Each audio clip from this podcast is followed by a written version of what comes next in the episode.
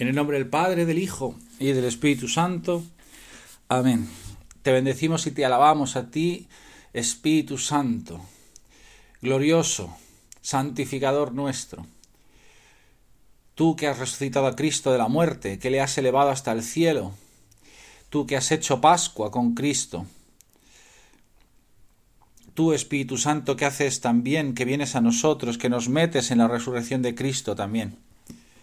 Te pedimos en este momento una nueva efusión de tu presencia en nuestros corazones para poder comprender la altura y la profundidad, la anchura y la largura del amor de Dios, de la presencia de Cristo en nosotros, del señorío de Cristo sobre nosotros.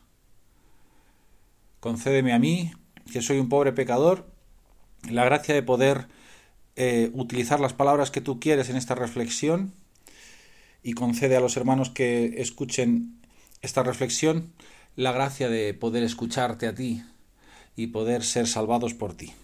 Gracias Espíritu Santo porque eres bueno, porque eres santo, porque eres santo, porque vienes a nosotros, porque quieres habitar en nosotros, porque quieres quedarte ahí y morar en nosotros y hacernos una sola cosa con Cristo, una sola carne con Él. Bendito y alabado seas, Espíritu Santo, gracias por escuchar esta oración. Amén. Bien, pues vamos, bueno, primero de todo, feliz Pascua de resurrección a todos. y, antes de empezar la reflexión, eh, voy a leer un trocito de, de, un texto de la Biblia, que será un poco la que, la que lleve un poco la reflexión, la que el Señor me ha inspirado. Venga, pues vamos a ello. De la epístola a los romanos. Ninguno de nosotros vive para sí mismo, y ninguno muere para sí mismo. Si vivimos, vivimos para el Señor. Si morimos, morimos para el Señor. Así que ya vivamos, ya muramos, somos del Señor. Pues para esto murió y resucitó Cristo, para ser Señor de vivos y muertos. Palabra de Dios. Te alabamos, Señor. Bueno, pues em, me han encargado el que habláramos un poquillo de, de que tratáramos el tema este de em, la muerte y la resurrección de Cristo, ahora que acaban de pasar los días pascuales, aunque estamos todavía en la octava pascual. No sé, para algunos a lo mejor no lo saben, sabéis que la Pascua es un día tan grande que dura ocho días, porque en un solo día no se puede celebrar. Entonces, eh, litúrgicamente la Iglesia prolonga el día de Pascua durante ocho días. De manera que aún estamos en la Pascua de Resurrección, em, como si fuera el mismo día de Pascua, que termina el, el, el domingo que viene. Esto pasa creo también con la Navidad, si mal no recuerdo, que también es un día tan grande que también hay una octava después. Una, porque es un día muy grande que no cabe en uno solo. Así que los cristianos estamos ocho días celebrándolo, como las bodas de los, de los judíos, que, que no duraban un día. Era tan grande la fiesta y tan grande eh, el misterio de esta unión del hombre con la mujer que lo celebraban durante, no sé si, eran, si es también una semana o algo así. Pues nosotros parecido porque al final la Pascua es también eh, una celebración matrimonial, porque es el, el, el, esposamiento de Cristo con su esposa, y su esposa somos tú y yo, es la iglesia, y por tanto tú y yo, que somos eh, esta iglesia.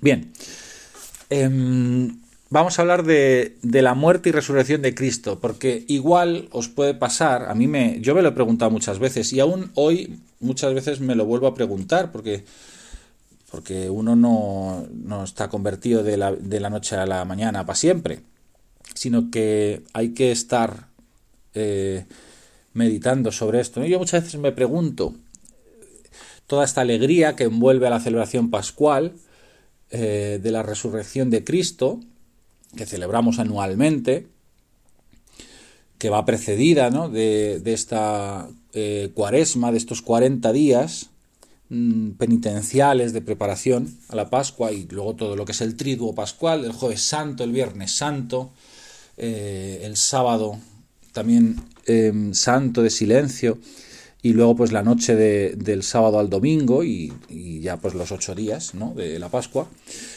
que va precedida como por una alegría, ¿no? y una cincuentena pascual después hasta, hasta Pentecostés, en el que todos nos felicitamos, feliz Pascua de resurrección, Cristo ha resucitado, verdaderamente ha resucitado.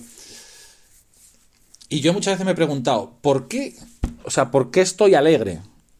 ¿O por qué tengo que estar alegre? Porque a veces uno puede no estar alegre. Pero, pero parece como que todo el ambiente te envuelve, ¿no? Y encima, como la Pascua coincide con, con la primavera y parece como que todo el ambiente también natural revive, pues, pues parece como que todo te llama a la alegría y, y, uno a veces se pregunta, ¿pero por qué? O sea, ¿qué tiene que ver? O sea, ¿de qué me sirve a mí que Cristo haya muerto y haya resucitado? ¿Por qué estoy alegre? A veces luego nos puede dar muchas veces el bajón, porque sí, bueno, Cristo ha muerto, ha resucitado, pero uno puede entrar pues en esa dinámica de mirarse a sí mismo y decir, pero yo sigo siendo el mismo, soy igual de pecador, eh, mm, tengo los mismos defectos, tengo, etcétera, ¿no? Entonces, ¿de qué me sirve a mí que Cristo haya muerto y haya resucitado? Pues fíjate que hay una cosa cierta, ¿no? Y es que la muerte y la resurrección que celebramos en Pascua eh, nosotros celebramos que Cristo ha muerto y ha resucitado. Pero se abre una cincuentena pascual en la que los cristianos esperamos Pentecostés. Es decir, esperamos que la promesa de Dios, que es habitar en nuestro interior eh, para siempre, por medio del Espíritu Santo, meter a Cristo dentro de nosotros, eh, venga sobre nosotros. Es el Espíritu el encargado de hacernos experimentar este paso de la muerte a la vida de Cristo, eh, a nosotros también. ¿vale? Em,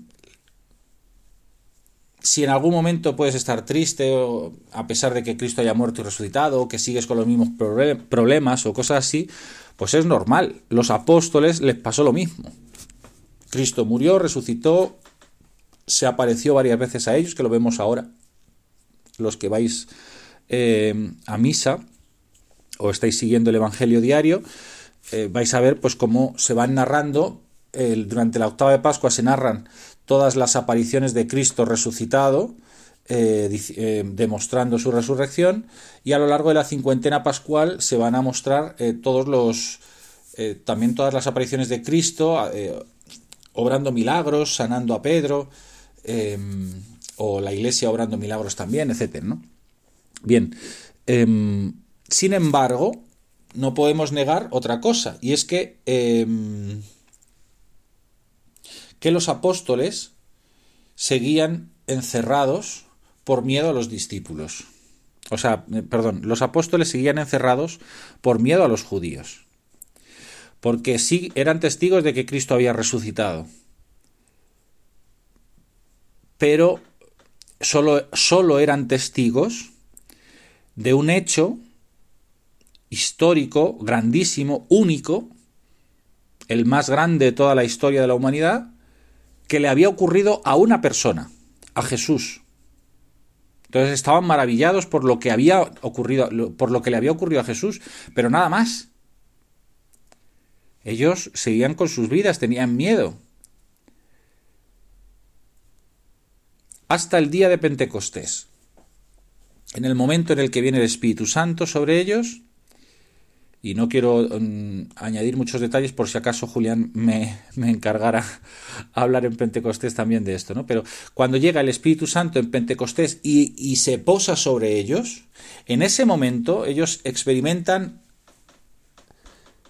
la certeza de que ellos mismos han pasado de la muerte a la vida, de que Cristo habita en ellos y que ya no son para, ya no son ellos mismos, son otras personas, son otros Cristos.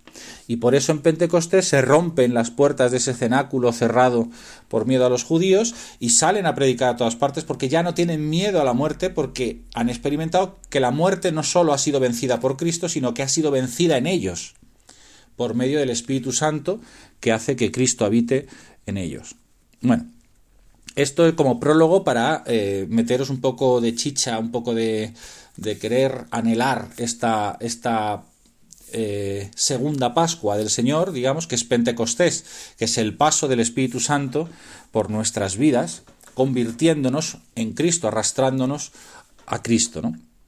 Bien, entonces, ahora volvamos, pero ya de por sí el, hecho histórico de que Cristo eh, haya muerto y resucitado es un hecho grandísimo y que también hoy nos ayuda a nosotros. Nosotros lo vivimos ahora porque ya vivimos en, la iglesia que ha tenido la experiencia de la resurrección de Cristo y ha tenido la experiencia de la venida del Espíritu Santo, aunque luego eso lo tenemos que actualizar en nuestra vida y de eso se encarga el Espíritu Santo. Em, entonces, por eso podemos hablar eh, de esta forma, ¿no? y por eso yo voy también a predicar de esta forma. Muerte y resurrección de Cristo. ¿Qué tiene que ver con nosotros? Pues quizá lo primero sería preguntarnos para qué muere y resucita Cristo. Y la contestación normal siempre pues es, hombre, muere por nuestros pecados, para perdonarlos. Em, y resucita pues para que veamos que lo ha hecho. Sin embargo, a mí me gustaba mucho em, ¿Cómo acababa esta, esta frase de la lectura que hemos leído? Dice, pues para esto murió y resucitó Cristo, para ser Señor, Adonai, Quirios, de vivos y muertos, para ser Señor, Dominus, eh, para tener, ser el, dueño, el, el dominador de vivos y muertos. Y esto ya en sí es grandísimo, porque antes de que Cristo eh, muriera y resucitara, em, Dios era un Dios de vivos y el Señor de los muertos era el diablo. Era, eh, es como cuando un poco la mitología griega, ¿no? Cuando la gente moría, iba al Hades y su dueño era Hades, el, dios de la muerte, el dios de los infiernos. Pues aquí igual, los muertos eh, estaban mm, ya no podían hacer otra cosa. Sin embargo, con la resurrección de Cristo, con la muerte y resurrección de Cristo, Cristo se convierte en el Dominus, en el Señor, de los vivos y de los muertos. Es decir, que ahora Él es el que manda sobre vivos y muertos, ya no es el diablo.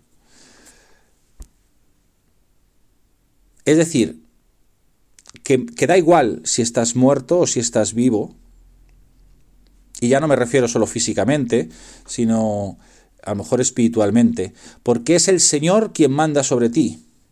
Él es el Dominus, Él es tu Señor estés muerto en tu pecado o estés vivo. Él es el Señor. Y como Señor que es de, ti, es Él quien marca las normas, es Él quien marca la ley. Es Él, ya, la ley decía que si habías muerto, ya no podías salir de ahí. Estaban los sacrificios, estas cosas tal, pero Cristo ahora dice que si has muerto, él puede sacarte de ahí, Él puede vivificarte, Él puede darte vida.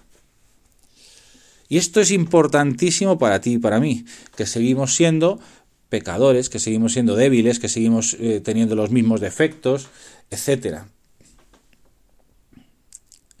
Fíjate que hay una cosa que decía una nota de la Biblia de Jerusalén respecto a esta lectura que hemos leído, que decía, el cristiano, por la fe y el bautismo,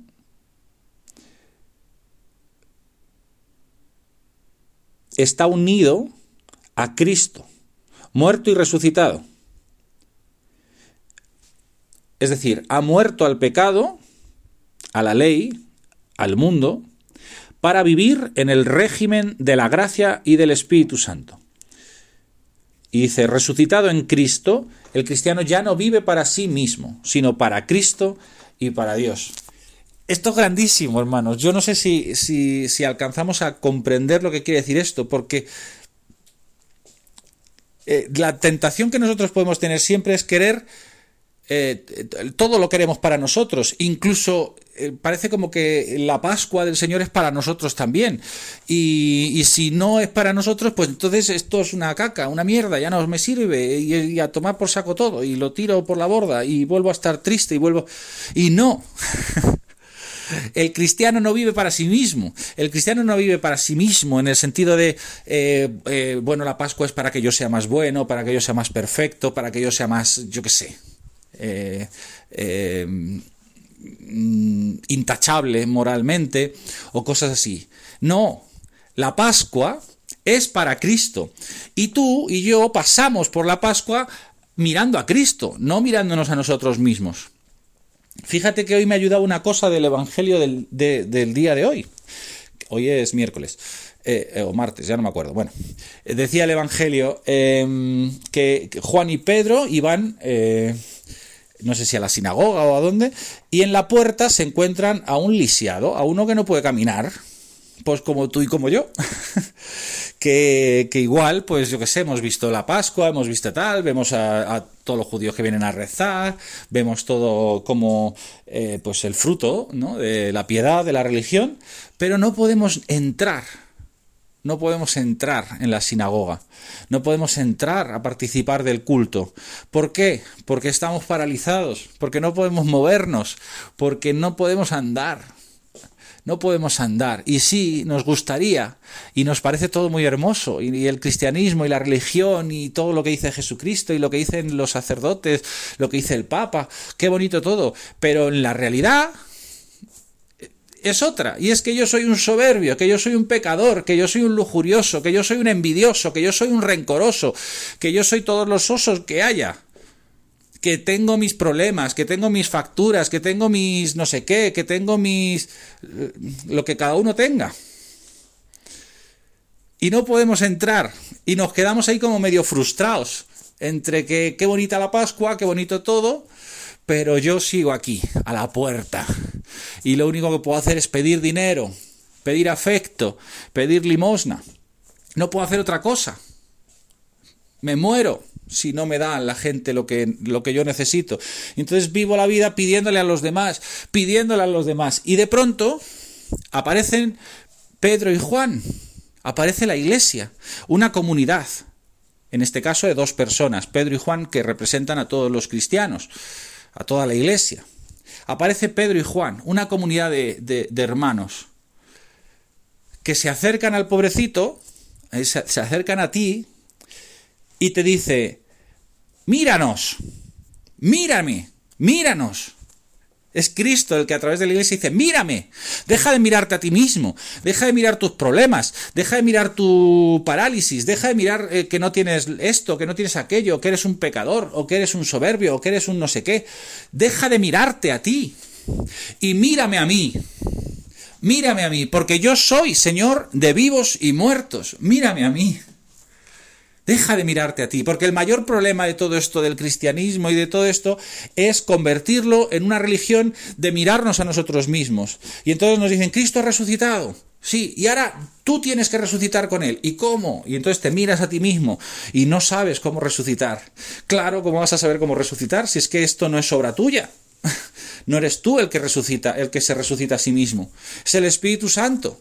Y para tener el Espíritu Santo debes mirar a Cristo, que es el único que lo puede dar. Y mirar a Cristo no es mirar al cielo y esperar mágicamente que te infunda un sentimiento de alegría o de yo que sé qué. Ni tampoco es mirar al cielo y esperar que Dios arregle tus problemas económicos, o arregle tu casa, o arregle tus deudas, o arregle los problemas que tienes con la gente. No. Porque ahí sigues mirándote a ti mismo sigues mirando tus problemas, tus deudas. Mirar a Cristo es mirar a la iglesia. Mirar a la iglesia. Vivir eh, la iglesia. Vivir la, en la comunidad.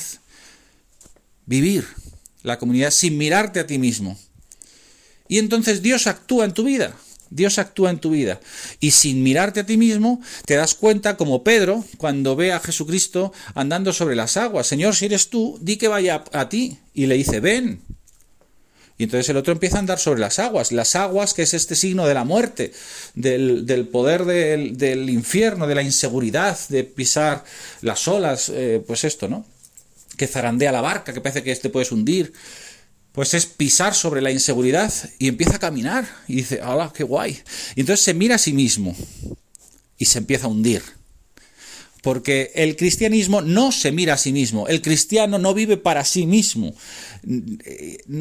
Entonces tus problemas, tus pecados, tus debilidades, eh, tus alegrías también, eh, tus virtudes, tus carismas, tus todos, no son para ti mismo son para Cristo. Y los vives para Cristo. Y el sufrimiento, como dice San Pablo, si morimos, morimos para el Señor. Es decir, si tenemos que sufrir, o morir incluso físicamente, pero si morimos, morimos para el Señor.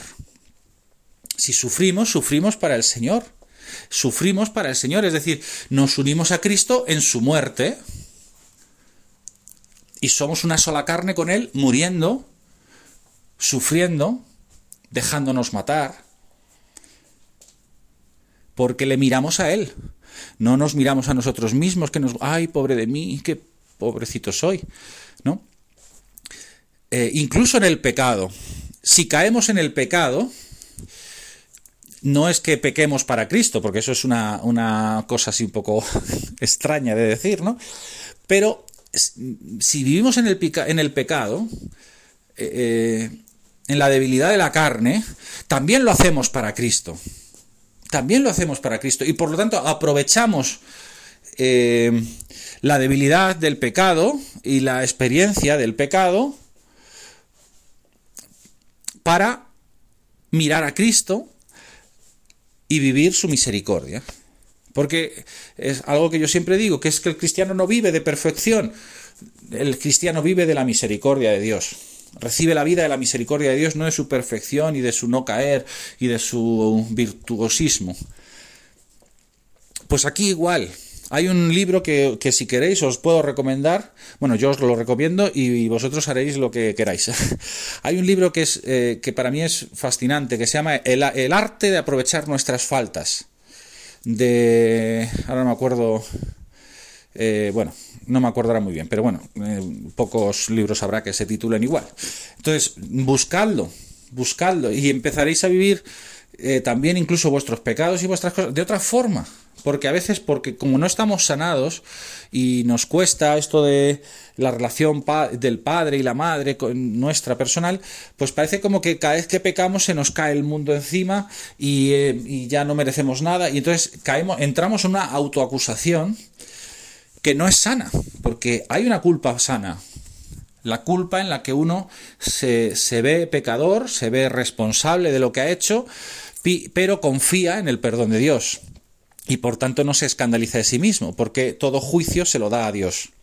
Y entonces, incluso en el pecado uno puede estar en cierta manera contento, porque eh, sabemos que Cristo ha resucitado, ha destruido las puertas del infierno, y aunque el infierno de vez en cuando alargue la mano y me haga entrar en él, sé que puedo salir porque la puerta está abierta. ¿Cómo puedo salir? Dejándome sacar por Cristo. Y entonces, eh, incluso el pecado nos ayuda eh, a, a poder experimentar más y más perfectamente la misericordia de Dios el amor que Dios nos tiene. O sea, no es no sentirnos culpables y entrar aquí en un, va, no pasa nada, ¿qué más da si Cristo me perdona?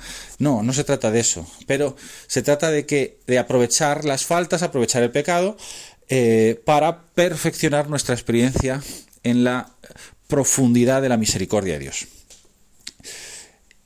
Eso por un lado. No sé por qué estaba yo diciendo esto. Ah, lo de si morimos, morimos para el Señor. Y si vivimos, también vivimos para el Señor. Es decir, si tienes dinero si te ha tocado la lotería, o si te ha tocado un trabajo muy bonito que te permite llegar a final de mes, o tu marido de pronto está súper bien y entonces empieza una época de florecimiento en el matrimonio, o tus hijos, o yo qué sé. Las alegrías que tengas no las vives para ti tampoco, sino para Cristo.